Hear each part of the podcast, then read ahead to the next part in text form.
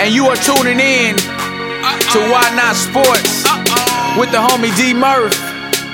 So why not? Why not? Why Not Sports? It impacts your everyday life. Why Not Sports? It's more than on and off the courts. Why Not Sports? Hey. Why Not Sports? Yeah. Why not sports? It impacts your everyday life. Why not sports? It's more than on and off the court. Why not sports? Hey. Why not sports? D Murph. D Murph. You a fool for this one. yeah.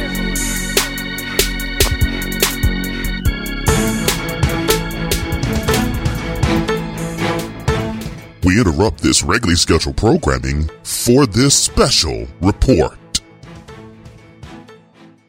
I'm Cole Johnson of Cole Sports, and this is your Why Not Sports short.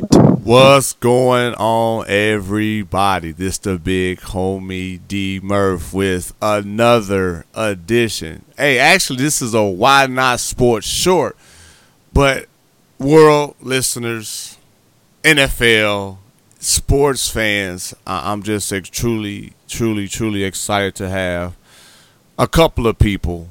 But first and foremost, I have everybody's dog, my dog, co-host of Why Not Sports, Big Roy, Rub Boy, Turn Up Row. What's up, man? What's happening, D Murph, man? Good to be back on the air again, man. Man, it seemed like yesterday. It seemed like yesterday, huh? You know, so you know how we be doing, man. But it's Yeah. good. It's good. It's gonna be a good show, man. Yes, sir. Yes, sir. Yes, sir. But world, I- I'm not going to keep you waiting.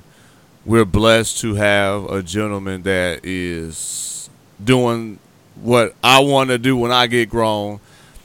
Currently has a podcast titled Locked On Broncos podcast. Work with the Denver Broncos.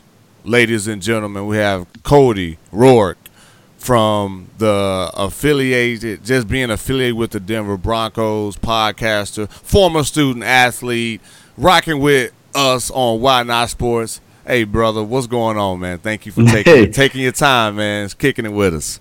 Hey, D Murph, man, I appreciate being on here with you guys, man. And obviously, Big Roy, appreciate the uh, invitation. You know, uh, anytime I get a chance to hop on and just talk sports, and that's just something I'm passionate about, man. So being able to hop on here with you guys, and you guys are especially passionate about it, man. It just, I, I share the same sentiments, man. It just sounds a lot like me when I started out, and you know what? That's a, that's the most important thing, man. Just sports brings people together, man. Why not sports? Y'all heard Yeah. them, listeners. Why not sports, man? It's a beautiful thing.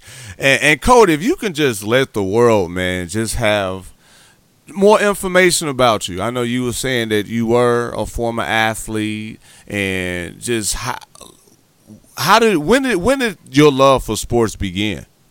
Oh man, you know what? I've been a big sports fan, actually a big Broncos fan since birth, man. I'm 23 years old, and uh, you know, back uh, I got pictures back when I was a, I think two years old, three years old, four years old, when the Broncos, you know, won the Super Bowl in, in 1997, 1998. Yes, wearing a- sir. A, Broncos helmet, a John Elway jersey. You know, I got pictures of that from being a kid, and just so I've always been a sports, you know, fanatic ever since, uh, you know, being a young kid, and and that's definitely a big part of me growing up. Especially, you know, I think sports was something that really kept my head on straight throughout life, man. I'll tell you what, I grew up without a father. Mother had a lot of drug issues, man. I, I went, you know, through all that whole realm of things, but the thing that kept me, str- you know, sane was sports, man, and being able to just go to the park and play football, tackle football, uh, you know, when you're a young kid at the Hey man, I don't like tackle football. I'll be ready to fight. I tell Big Roy that a lot. That's why I didn't play because I be ready to beat up somebody, man. Y'all be especially. Uh, what position did you play? You play defense? Yeah, man. I played uh, I played wide receiver and I played cornerback, man. I uh, I played football for about 14 total years, Man. um, all throughout high school, and then I played about five or six years in a developmental league here in Colorado, man. Uh, as a cornerback, you know, all conference cornerback every year. I came into the league when I was 18 years old. Uh, you know, I graduated high school. Uh, the thing about high school, me playing in high school, was my senior year.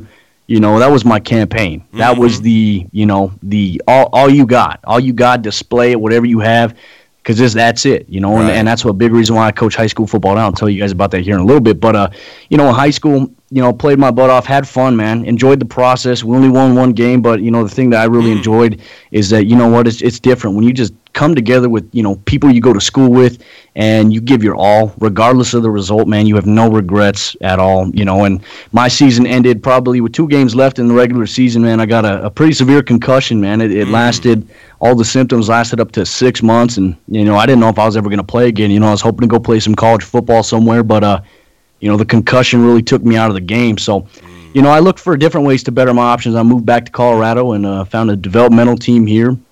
Uh, and then obviously you know signed a contract with them and and started playing man and, and I tell you what I, it made me fall in love with the process once again especially after you lose a sport for a while when you don't get to play it for a while and you don't know if you're ever going to play it again Right. you go through the process and, and you know what it was crazy because we were winning you know I wasn't Right. used to that Right. um, so you know, won three won three uh, ADFL championships, and uh, you know, got to play against a San Francisco team uh, in a national championship, and we fell short. But uh, you know, my career ended. My playing career ended back in 2015. Uh, I tore my ACL, man, and I tell you what, people don't really realize how painful that injury really is. You see it on the field, and you're just like, man, you know, I feel bad for that person. When you actually experience it, man, I tell you what, it's it's rough, man. It, it is the worst pain I've ever felt in my life. So that kind of ended my playing career, man. And uh, you know, I, I don't have any regrets because I you know I left it all out there on the field. But uh, Yes, sir. You know, now I get to live my passion. That's how I found a new hobby. You know, I couldn't play football, so I was like, hey, how how do I how do I you know cure this itch that I have Yes, with sir. sports? Yes, well, talk sir. about it. Talk about it on the radio, podcast. And I was like, okay, so there's my new passion. so that's go. when it all started, man. Yes, sir. Yes, sir. Yes, sir. Well, listeners' world is is a beautiful thing that just hearing Cody speak for the first part of the show, and those who rock with us, y'all heard us say the same thing. We were out of the game for a while. It was like, man, I, I, got to be around it. I need to talk about it. And now it's, it's just a beautiful thing to hear another brother, a former student athlete, actually have just the same passion. And it's just us to link up is definitely a beautiful thing.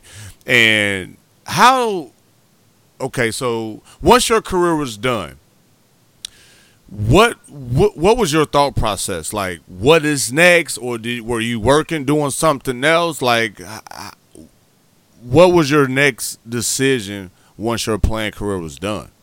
Oh man, I had no idea where to start, man. I was it was almost like I lost I, I lost myself. I was like, man, who am I? What the hell am I going to be doing That's now? real. You know, when you when you lose someone something's part of your life for about 14, 15 years. Yes, sir. You know, playing sports and and all of a sudden you have you don't have it anymore. Yeah. You kind of go through this kind of depressed stage and, and for for a long while, man, I was sitting there just kind of depressed. I like, man, you know, I don't know who I am without, you know, being able to play football, being able to play sports and and that was a hard part for me, but uh you know what what did it for me is what got me through my ACL rehab and, and surgery was, you know, I had a lot of time just sitting in a bed. I had to sit in a bed, do nothing, go to physical therapy, and the thing that got me through it was listening to podcasts. I was like, man, I love I love listening to this stuff, man. I'm gonna do this. So for me, I was like, okay, so now how do I do it? I was like, you know what, you got to get a studio microphone. You got to Right. find a good setup, and you got to just figure out how you're going to deliver your show, how Yes, you're sir. going to, you know, share your perspective, your vision, your passion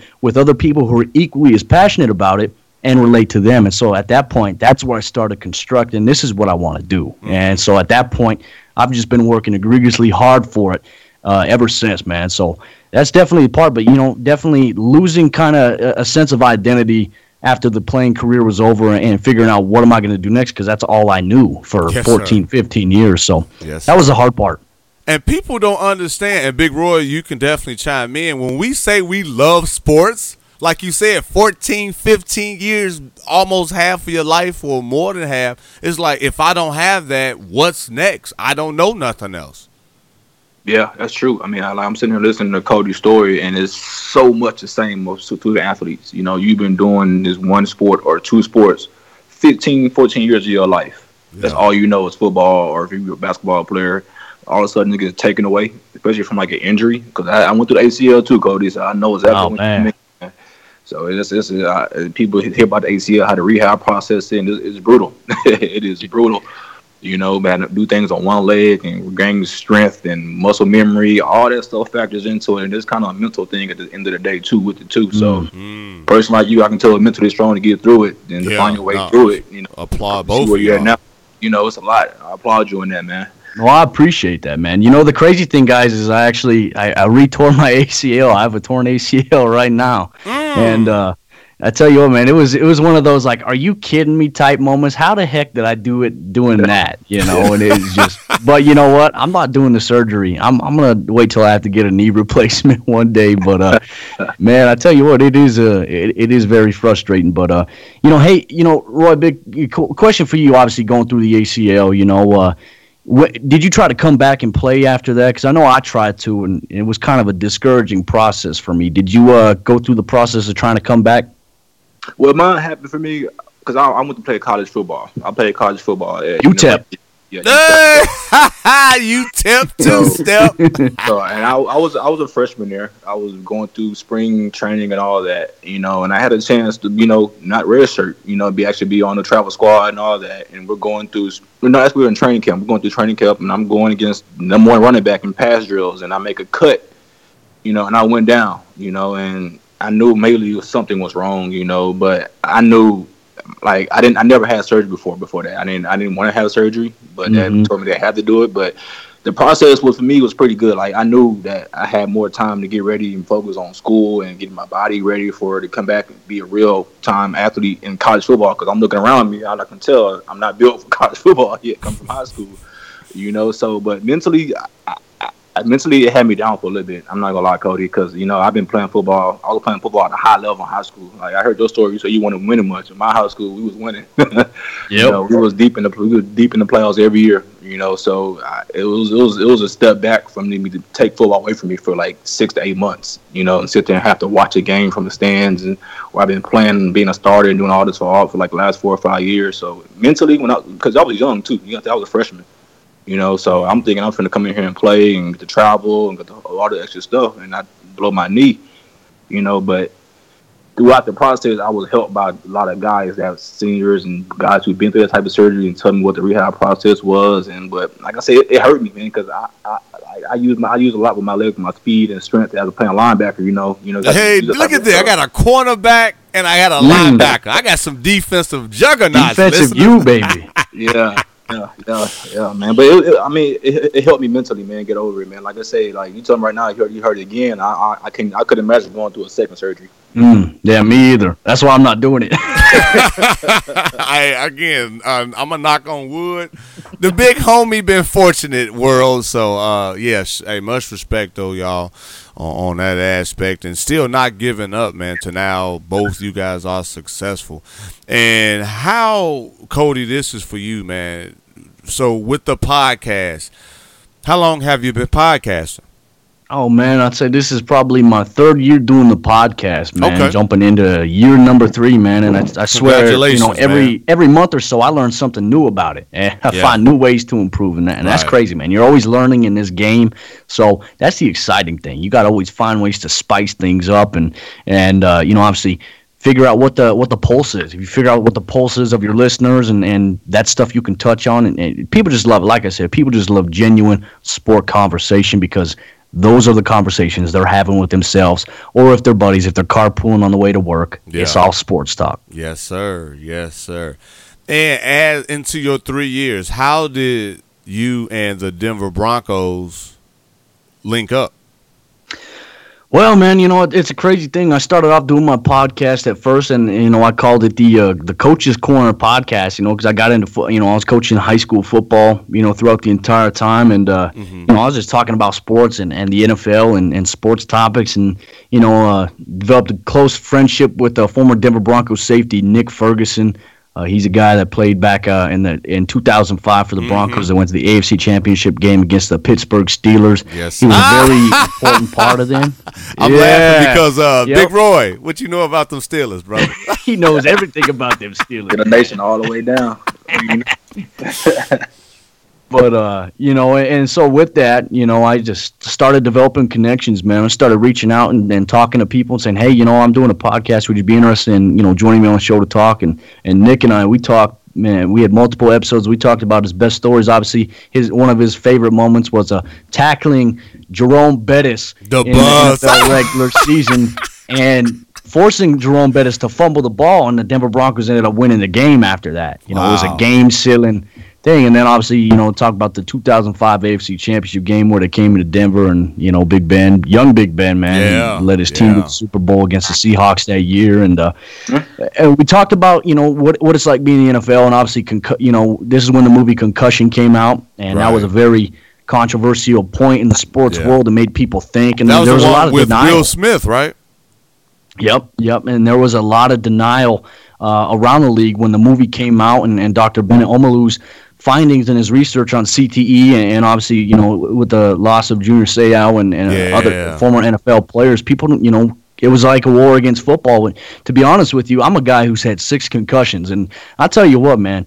There's a little bit of something that affects me every day, so I get it. So we had a very good conversation, Nick and I, and, and Mm-hmm. you know, obviously uh, Vance Johnson, former Denver Bronco, Yep. he he gave a very uh, good statement on it. We talked about it, man. You know, it's just a conversation. You know what? Head injuries happen, but the thing, the key point, and I hope that any listeners out there, you know, that have young kids or kids in high school or if their kids are in college playing college football and, and they're worried about head injuries, they're worried about you know these things. Players know when we go into a game, when we sign up for football, we know the risks associated with what we are mm-hmm. doing. We understand that we could be seriously injured. And you know what? We love the game. I, you know, I told it. I said it on the media this time. I said, you know, when I die and I pass away, if they find CTE in my brain, I don't want there to be a war on football. I knew very well what I was getting into, and I have no regrets. Right. You know, I have no regrets. So I don't want there to be a war on football because you know what? There's injuries. You can get a concussion walking down the side of the street, and somebody throws a toaster out the window, and they're mad at their, you know, their Right. ex boyfriend or girlfriend, and it hits you in the head, and guess what? Bam, you got a concussion. Yeah. You know, are we gonna have a war on toasters? I don't think so. right, right, right. That's a that's a unique perspective. That's good. Yeah, so you know that that's where it'll start out the Coach's Corner podcast, and then uh, uh, I was approached by David Locke of the Locked On podcast. Now, David Locke is the radio uh, voice of the Utah Jazz, and he sent me a message, and he said, "Hey, you know what? I uh, I've got a Locked On network. We have an NFL branch and an NBA branch, and uh, we're looking for somebody to host a Locked On Broncos podcast, and, and I came across you, and I, you know, I'd like to interview you and talk to you, and I was like, absolutely, man. I was like, this is cool. So uh, I do the interview. You know, I talk with David, and uh, David gets back to me and says, you know what, you're the guy for it. Uh, so I signed the contract, and then uh, you know, a, a lot of what I do is is not coincided. It, it's covering the Broncos daily, and uh, you know, I get a lot of good feedback from members within the Broncos organization, players, and, and some people. Um, obviously, some of the PR staff as well. You know, it's just a, it's just to cover them. You know, and that's the number one thing is there's a lot of podcasts, a lot of blogs out there. Right. You know, and I write for a Broncos blog, predominantly orange. And and the issue is, you know, you as a guy who's talking about sports and about radio, you cannot be overly critical. You know, you can't be negatively Right. uh, critical of a team. You know, you, you know, for me, my job is to cover the team the way I, you know, I see how things are going. To be mm-hmm. objective, to provide that devil's advocate voice of reason. That yeah, you know what, the Broncos went five and eleven this year, and these were areas they struggled in. But these are also some things they did good, and this is what they have to do in 2018 to get better. you know, Positive so you just got to provide legit coverage Right. uh, of the team, you know. And so that's that's a good thing about me in terms of connecting with the Denver Broncos and obviously sports community members. And you know what, it, it causes a great discussion, you know, all over Twitter, man. I tell you what, it's unbelievable the amount of discussions I've had in the last month with people on Twitter just about sports, the NFL, and even the Denver Broncos. And everyone's like, "Oh, the quarterback situation." I'm like, "Yeah, we're gonna work. We're, we're working on it." you know, so. That's Yes, how it all got started, man. That's the evolution of the Cody Rourke journey into podcasting, and, and obviously I'm eager to see what goes on here forward. I was actually thinking about changing my major, man. You know, I'm, I'm going to the University of Missouri right now, Mizzou, hey, uh, go Tigers! Oh, my bad. Mm-hmm. for my for my uh, master's degree, and that's Oh, in man. positive coaching. You know, but uh, I'm just starting to think, you know, maybe I might change it into journalism. Um, you just never know in this day and age, man. You know, with the education system being the way it is, I'm a teacher as well, so I kind of Right. see how that goes. But uh, you know, journalism and obviously covering things is the way, in my opinion, I think things are going to be the most popular realm of, of talking about sports in the future. Well, I'm uh, wait. Let me write that down. Journalism for the future of sports. Oh, I think I'm gonna found my new career then, y'all. I gotta, Yeah. but I'm a speaker though. I can write, but anyway, I gotta work on that part. oh man, so no, that and, and, and now we're gonna talk about your coaching, your your opportunity to give back to the game. I don't coach. The reason why I don't, I'm gonna be honest, man, is because of financially. I, I don't think for me, I, I I I make more doing what I do as a degreed man than being able to coach because I'm using utilizing my degree as well as my experience in logistics to allow me to make you know I believe uh, a nice amount and for me coaching is is always been something I'm like man how can somebody like us or at least me have the experience and the credentials and still can't make I believe a decent salary? So in my case maybe I'm just looking wrong or I'm in the wrong you know area but for me coaching as far as financially is not able to for me pay you know my bills and support my family as the main gig Yeah, no, absolutely, and, that, and that's the hard thing, man. About about coaching is you know you put a lot of time in it. You know, I tell you what, during the during high school football season, I probably put in well over ninety hours a week in, in just coaching, and that's a seven day week. You know, seven days a week job. It's, it's a Monday, Tuesday, yeah. Wednesday, Thursday, Friday. Well, Saturday you got to come in and start game planning for the next week. Sunday you have your coaches meetings. You have Yeah. your install plans ready to get set up, and man, it's time consuming. And to be honest with you, you know, with the education system, coaches don't get paid a lot unless you're coaching in the state of Texas, Florida, Ohio, or California, or even Las Vegas. Tho- those are those are the key areas that really pay their coaches a lot of money. All Well, the other surrounding state. states. hmm yep, all the pipeline states, man, that feed directly into Division One college football programs. Those are the ones that get the most paychecks because they, you know, they're the ones that are sending guys into, you know, Alabama, Ohio State, Florida, my, you know, University of Miami, Florida State, you know, Yeah. USC, UCLA, all these big name, you know, Division One teams that that are out there in the, you know, college football system, and you know, those are the ones that get paid the most. But you know, a lot of people I, I've had to learn. I, I love what I do. You know, despite the paycheck, you know, the paycheck is never enough compared to the amount of time you put in. Right, right. But it's the process. And, Right. You know, I love the game enough that I want to make the process for the kids that I coach right. to be successful Right. and to see them go off that's that's all worth it. And to have a kid come back in 10 15 years and say hey coach remember that time you you know you told me this you talked to me about this that really stuck with me throughout this time and, and so i appreciate that you know that's Yeah. that's all i really that's the paycheck that's the buyout that i Yeah. really have in terms of coaching at the high school level coaching in, in any level in specific is having kids come back and say hey i remember what you did i remember you held me accountable i appreciate you being somebody who pushed me so that's why i do it man Yeah. It's crazy. Now, if I would have did that, if I'd have had that mindset before kids, yeah, you know, I was like, man. Uh, now it's like, oop, I got a kid at 24. Yeah, I, I got to make something happen now. Mm. Yep. Then a kid Cody, after I, that. I, I see where he's coming from. I can see where Cody coming from because I, I, I still have a relationship with my my high school coaches till today. Like That's we still talk every time I, I see them at church or wherever. I go to a game and text. They still we still talk and we still talk about things he told me before I left college. You know, and, and Nice. it still r- r- right riddles with me today my whole life. You know, so what Cody just said. Is, is, is, is on point, you know, because you can Yeah. touch that. You can talk to that one player, and that might live with him throughout college. Turn he turns hit the real world until he's started a family, and that's facts, man. And I got a question for you because you was a player at one time, right? Yeah. And now you're into coaching. So, what do you think is the biggest transition from going into the player to the coaching thing aspect? You know, so what do you think like is the biggest transition? Because most people call it probably gonna call you from the jump. You're a, you're a player's coach because you've been Yeah. through the, mm-hmm. the transition of a player and the meetings and all that training stuff. So we think it's a big difference between going from a player to the coach.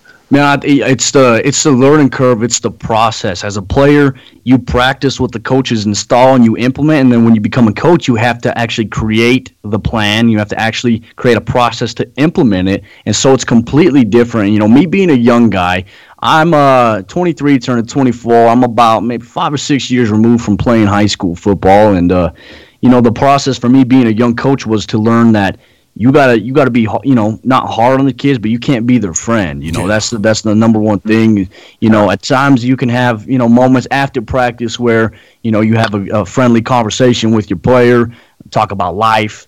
But on the football field, it's business. You know you gotta you gotta get the mm-hmm. most out of a practice, out out of every repetition that you have. And we try to you know we keep our practices about maybe two hours, hour and a half, two hours because we we hit it short and sweet we pay attention to the process because we've learned that over time, keeping kids out there for three hours, anything more than about two two and a half hours, the retention, the burnout rate increases. Especially if you got to worry about these kids and academics being eligible. You know, you keep them out on the football field for that long, they get home about 7:30 or 8 o'clock. Well, guess what? They haven't had dinner. They still got to do homework. They're probably going to stay up late. They're going to be stressed. So you're not going to get the best out of your athletes if they are burnt out from the process. So, Right. you know, we try to teach it, simplify it, work hard at it in practice, and carry it over into games. And uh, you know, that, that's the hard thing. You know, is just uh, trying to get all that balance. You got to find balance, and that's the hard part as a coach. But uh, the thing that I've really learned is that you know, going from a player to a coach, I know I know what I know, but I don't know everything, and that's the important part. So the head coach that I learned under.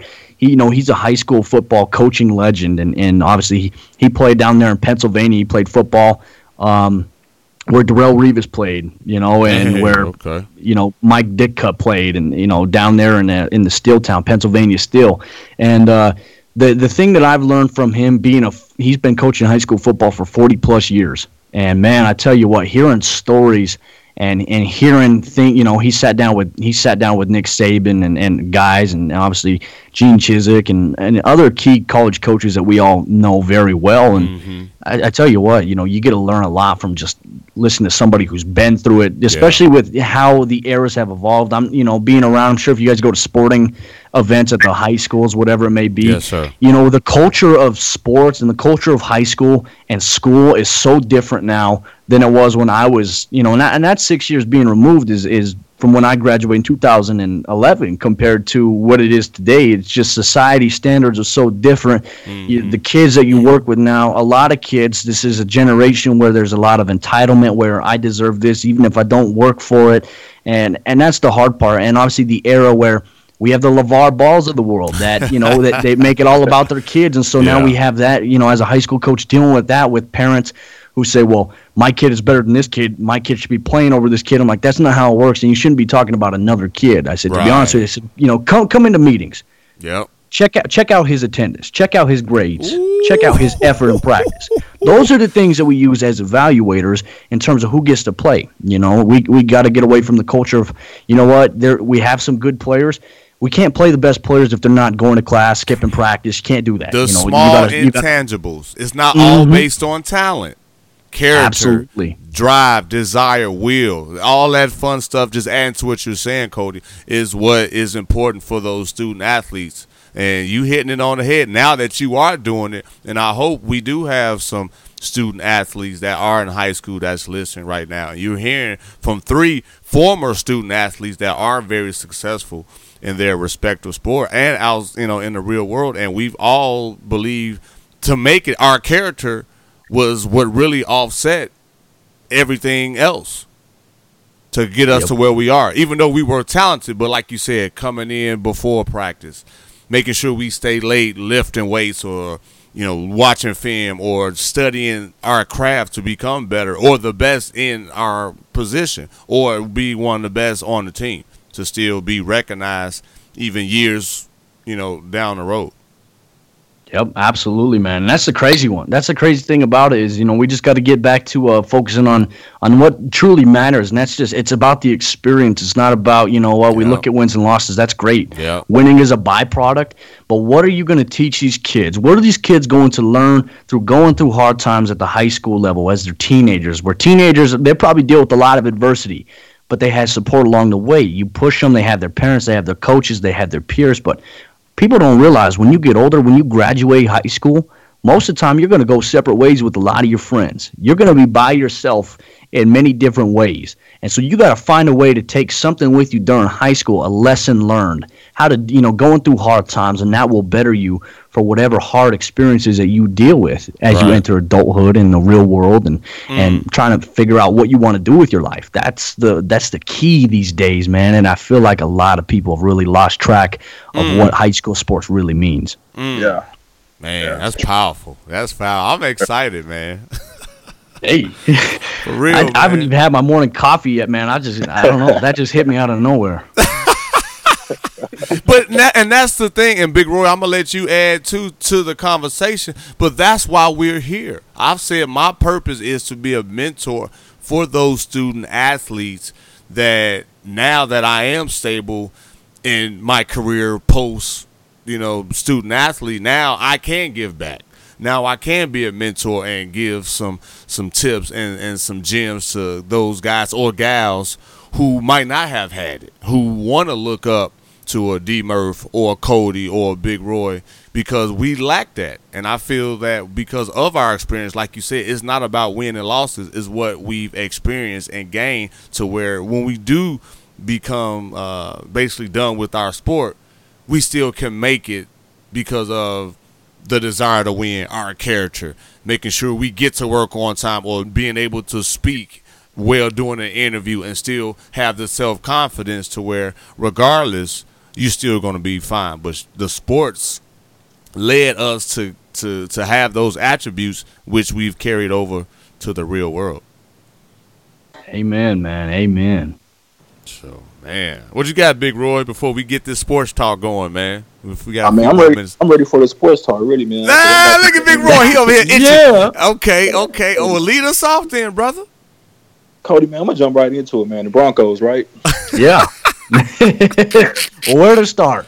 I mean, I, let me tell you something. I was watching. I think I can't remember the bowl game with UCLA and uh, USC, and I happened to see John Elway on the sidelines or pregame and all that. So I'm thinking, you know, two top quarterbacks coming out from the draft. Okay, John Elway, what are you, what are you, what you doing, man? Like, what are you doing out there? Then I look at the quarterback situation you got going on in Denver. You know, Trevor Siemian, uh, Brock Osweiler. We know all about him from out here in Houston. And Peyton So- Lynch. Uh, in the first round pick, Jack Paxton Lynch. Yeah, so I'm thinking, yeah. um, what do, what do you go from there? You know, because like Trevor Siemian was in there this year, and he got kind of riddled with the injury bug, and he he well, he started off kind of slow and got hit with the interception bug also. Then Brock Osweiler didn't have as much success that I guess y'all thought he would have coming back from where he started, where he had a success at.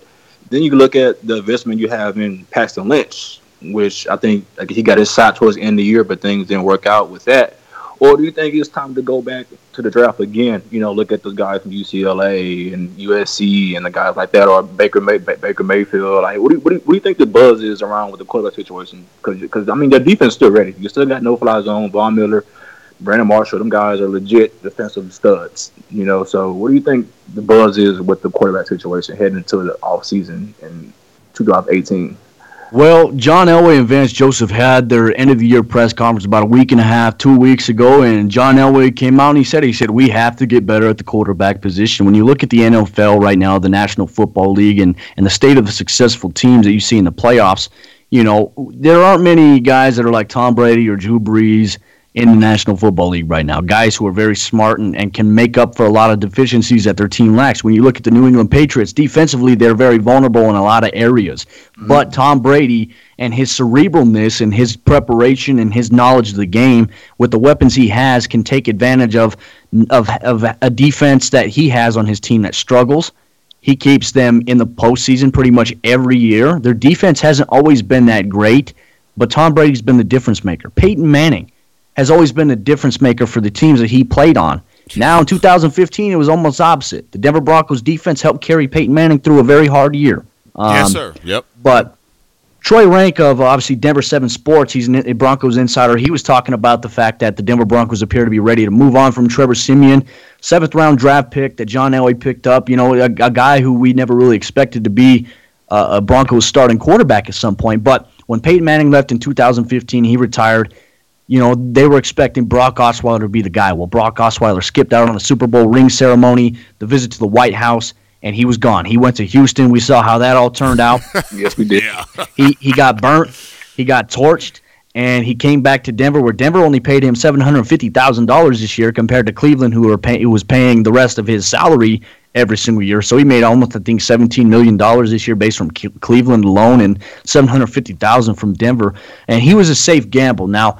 Brock Osweiler was the guy that the Broncos were expected to have as their franchise quarterback once Peyton Manning left, you know, but that didn't work out that way. So Right. the Broncos lost Peyton Manning, they lost Brock Osweiler. Mm. So now they found themselves in a position. The free agency didn't have many quarterback options out there. They had Mark Sanchez. They brought in, they traded for Mark Sanchez just as just to have a veteran guy on the roster heading into 2016. Well, they come into the draft, and I actually predicted they would pick Paxton Lynch. You know, they'd move up in the draft to pick him at. You know, they had the 31st pick or the 32nd pick in the NFL draft. They moved up to to obviously secure it, but uh, they they picked up Paxton Lynch, and you know he he was a risky pick. He was a gamble pick that not a lot of people really expected. You know, they they saw how he played in Memphis. Um, obviously, how he played against teams like Alabama and other, you know, Texas A&M, and and they were like, okay, well, this kid, this kid has some upside. He has a big arm. He's mobile, and that's something that the Broncos could work with. Well, they come into training camp in 2016. They have obviously seventh round pick Trevor Siemian there as well.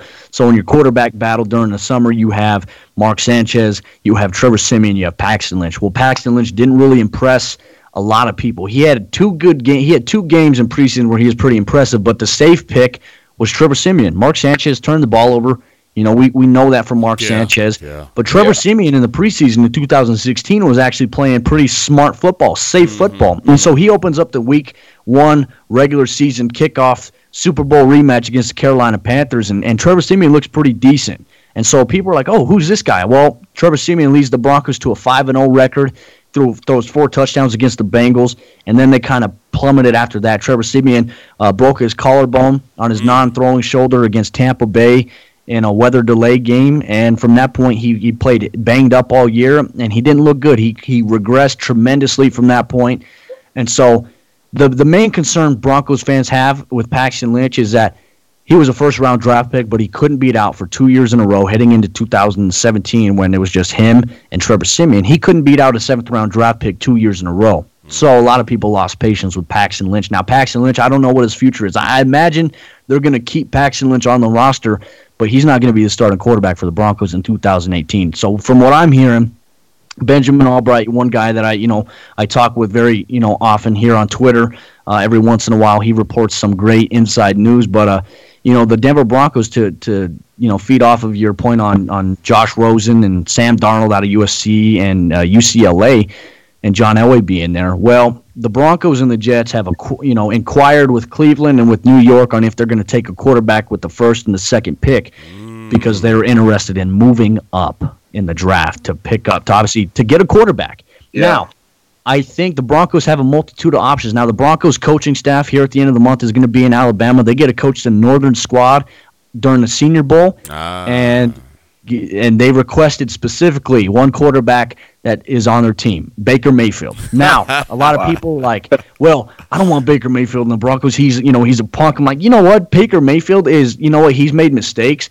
But when you watch Baker Mayfield, he is a passionate guy who plays with fire and Yeah. energy. And I, I tell you what, that. I want that over what I've been seeing from the current Denver Broncos situation. Now, I don't know what the Broncos are going to do at quarterback here.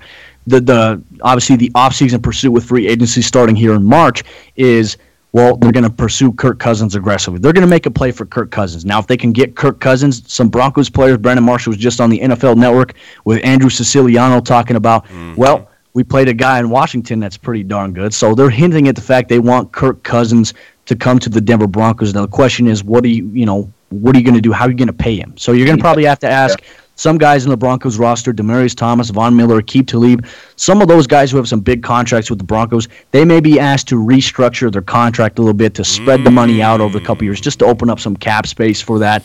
Um, but Kirk Cousins wants to win.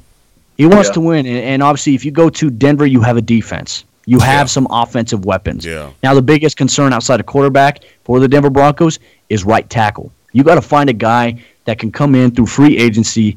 You got to get a big game, big name guy that can cover, obviously, and defend against some of the AFC West best pass rushers. You have Melvin Ingram, Joey Bosa, Justin Houston, Khalil Mack, Tamba Hali, Bruce Irvin.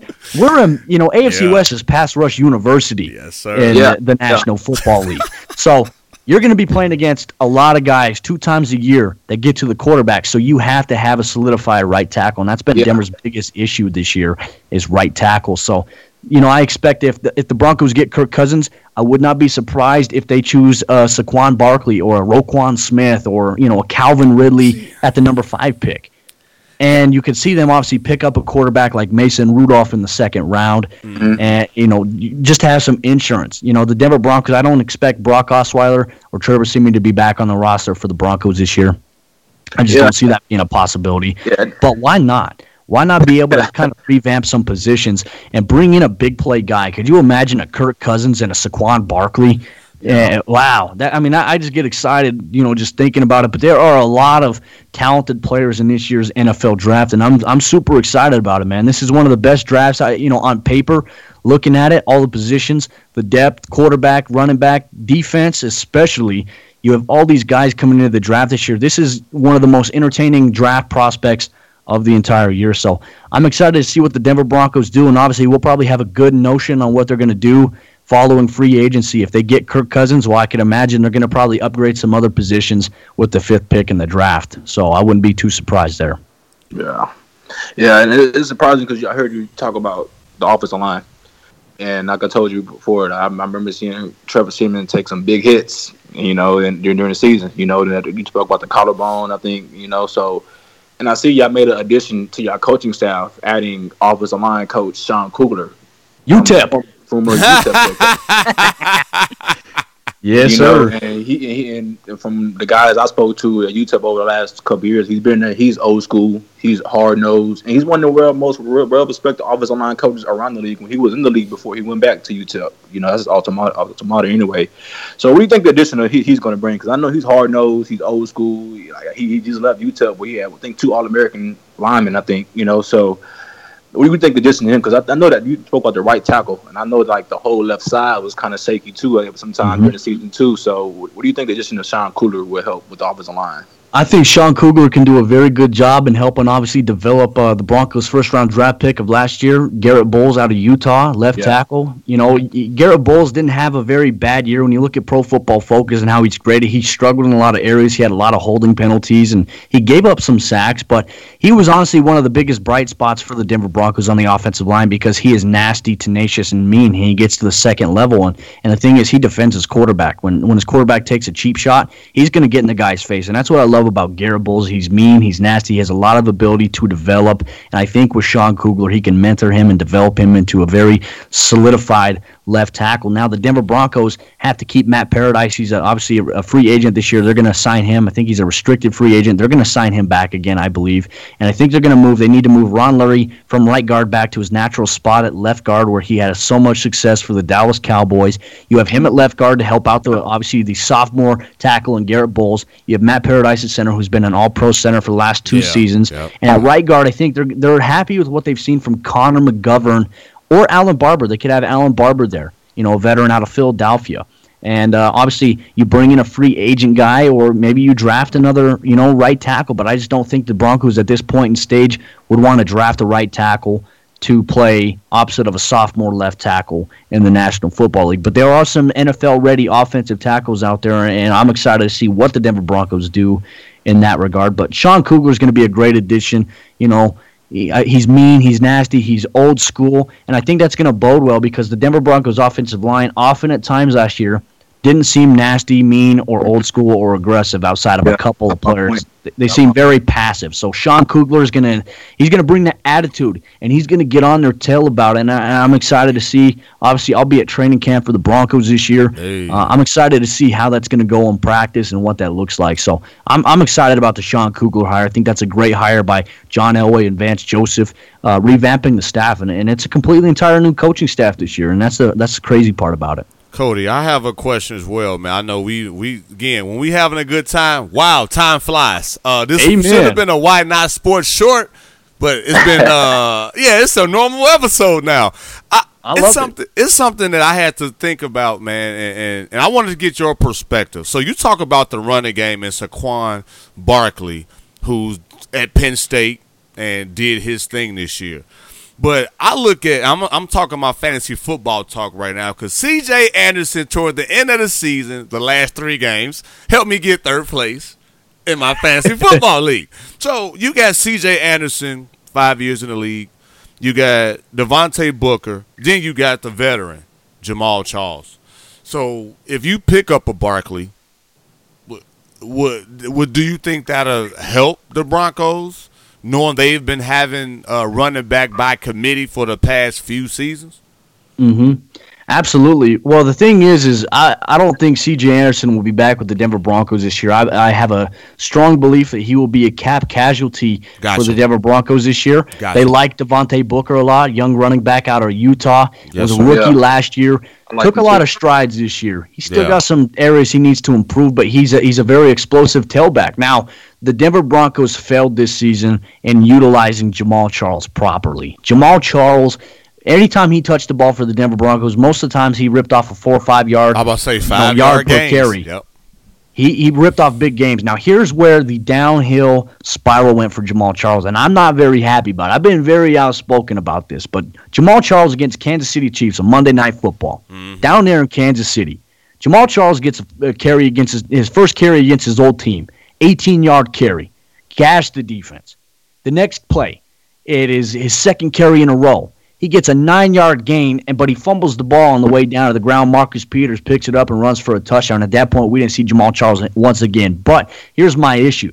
You know what? Jamaal Charles fumbled. I get it. And he beat himself up about it. But Vance Joseph and the Denver Broncos coaching staff continued to play Isaiah McKenzie at punt return, despite the fact he fumbled six or seven punts this year, dropped mm. punts, you know, cost the Denver Broncos defense field position, as well as Trevor Siemian, who continued to throw interception after interception. They didn't bench him, but Jamaal Charles fumbles the ball one time, and all of a sudden he's not going to get carries anymore, especially when he was breaking off big games. That is where I feel like Jamaal Charles was done wrong by the Denver Broncos. Now, Jamaal Charles loved the Denver Broncos growing up as a kid, and so being able to be on his team, he was excited, and I was excited for him. Obviously, the promise, the explosive ability out of the backfield, hmm. and he demonstrated a lot of that through the preseason, through the regular season, and then he just didn't get utilized anymore, and he was inactive for the last two weeks. The Denver Yeah. Broncos coaching staff at that point, in my opinion, they did Jamaal Charles wrong.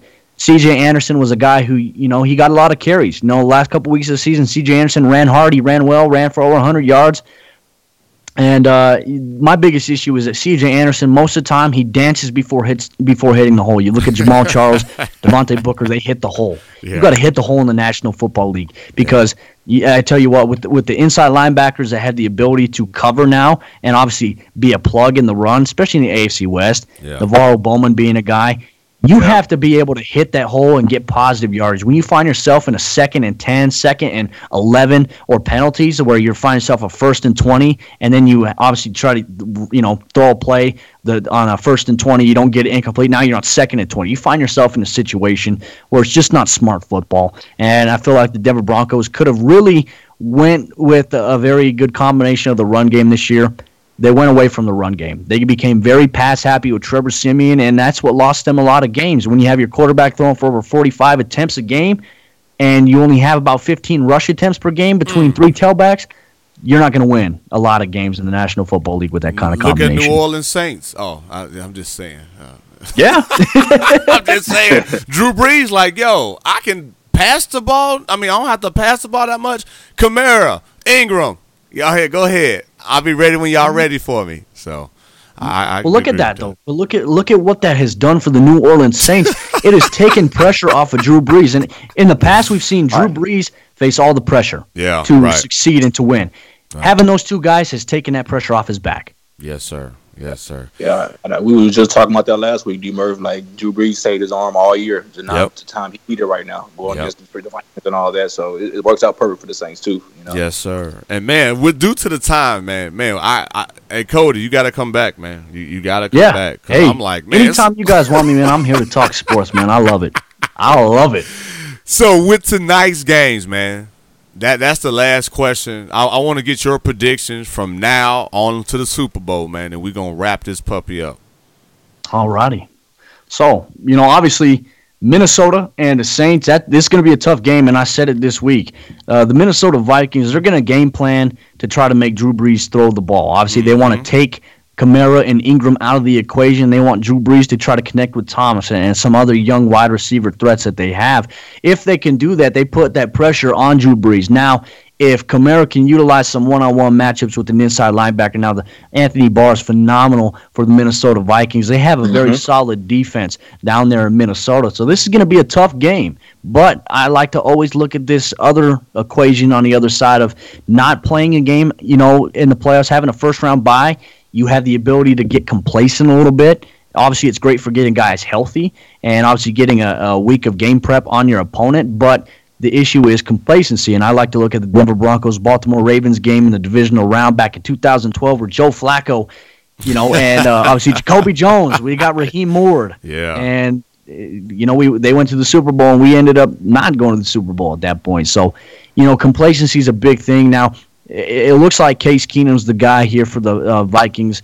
They got to just be efficient with the ball. Obviously, Adam Thielen, a very prolific receiving threat. He's going to get some coverage options, probably with uh, you know Mar- uh, Lattimore for the New Orleans Saints. He's probably going to be covering him. But then also you have Stefon Diggs, who's another target that Case Keenum can utilize, especially if Thielen is covered. And then obviously Latavius Murray's kind of found a resurgence down there in Minnesota. Yeah. They're down there in a new stadium, you know, playoff game in front of a rowdy crowd.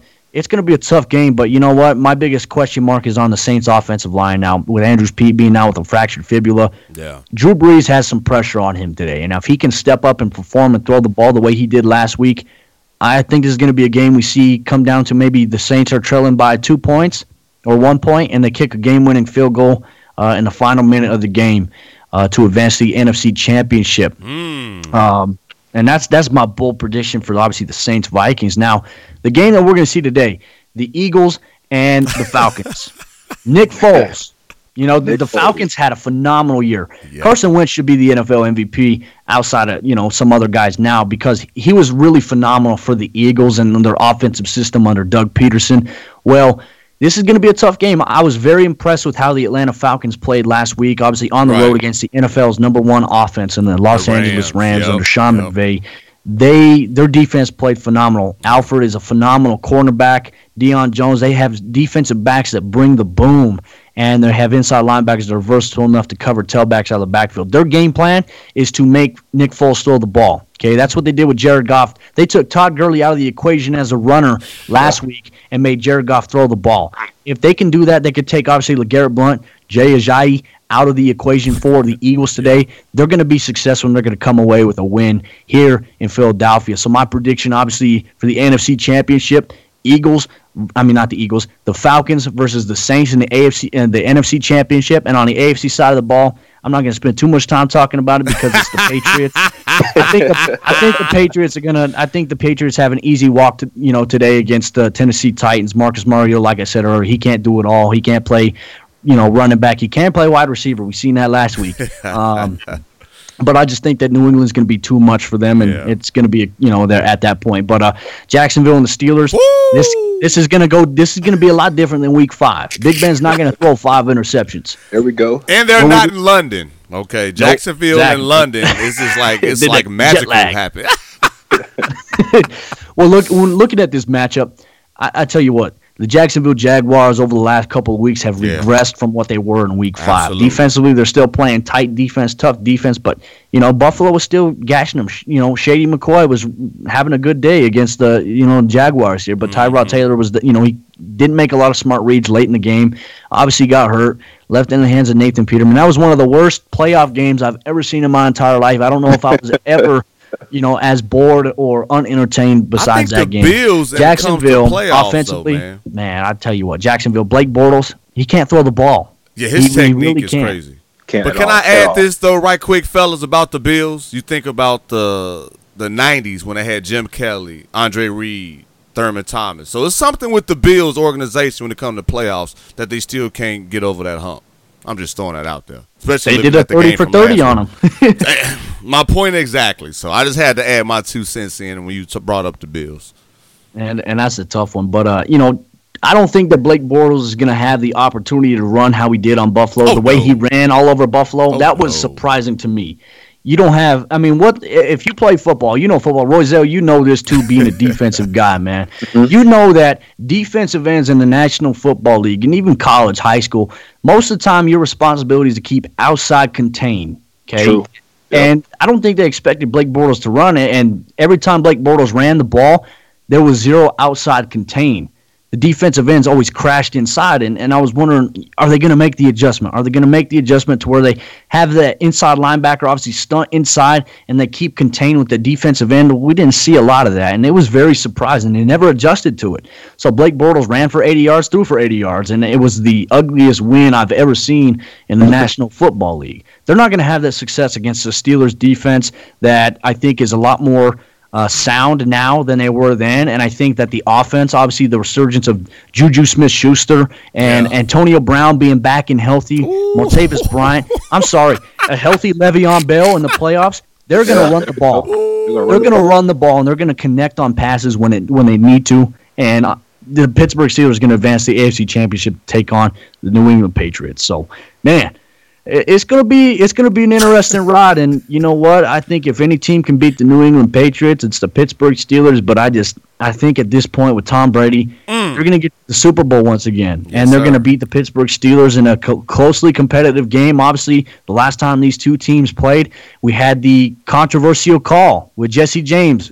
It wasn't a catch, even though I don't know what a catch is anymore. In We, that. we, don't- we don't know what a catch is, Cody. We, we still don't It's know what the crazy. All year, we don't know what a catch is. Big Roy, let me ask you this question here, man. You know, when we catch the ball, I figured a catch would be you catch it, you maintain possession, you have two steps, there's a catch. And then all of a sudden now we have to factor in, well, did he maintain control as he went to the ground? Did the ball slightly move? Man, we are overthinking the catch process here. Or, or We did, or gotta did the change. ground cause the ball to move? It's like every, every, every week is something different. Every week Gravity. is something different. we got to change that, man. We got to change that for sure. But obviously, uh, the Pittsburgh Steelers not very happy.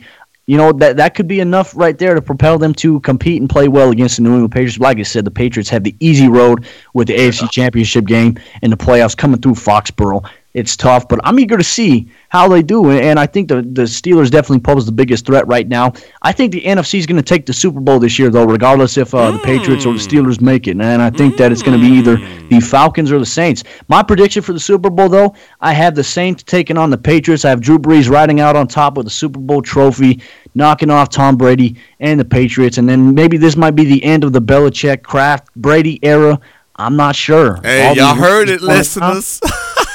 I love it. That's my bold prediction. You heard it here first. Yes, it's going to be the Saints versus the Patriots. Drew Brees going out on top, Super Bowl MVP, and the end of the Brady era in New England. Who that nation?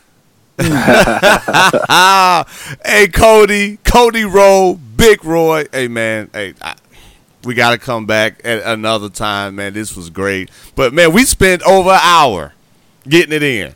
Wow. I said I'm 30 to 45 minutes. Look at that. But hey, y'all, we had a good time. I, I'm uh, Cody again, brother. Thank you for your time. We'll definitely stay in touch. I know you had a lot going on, man, but thank you seriously for taking time out your schedule to rock with myself and and, and Big Roy, man, and uh, continue success. You continue to just inspire me to let me know that I can be affiliated with a professional team and still do mm-hmm. my normal duties and some. Amen. So thank you, brother, for real, for that encouragement and, and just your journey. And Big Roy, you know how we do it, Big Dog. Yes, sir, man. Cody, man, appreciate you joining the show, man. On insight on the Broncos, man. Wish y'all nothing but good luck in the offseason and everything y'all got going up there in Denver, man. Uh, much appreciate. I appreciate both you guys, Big Roy, D Murph, having me on here. Uh, we definitely got to do this again, man. I'm oh, excited. we will, we will. But hey, you know we'll stay in touch, man. You got my cell. You know how Yes, we sir. do. We we we'll definitely. And then this episode actually will be out in a couple of days.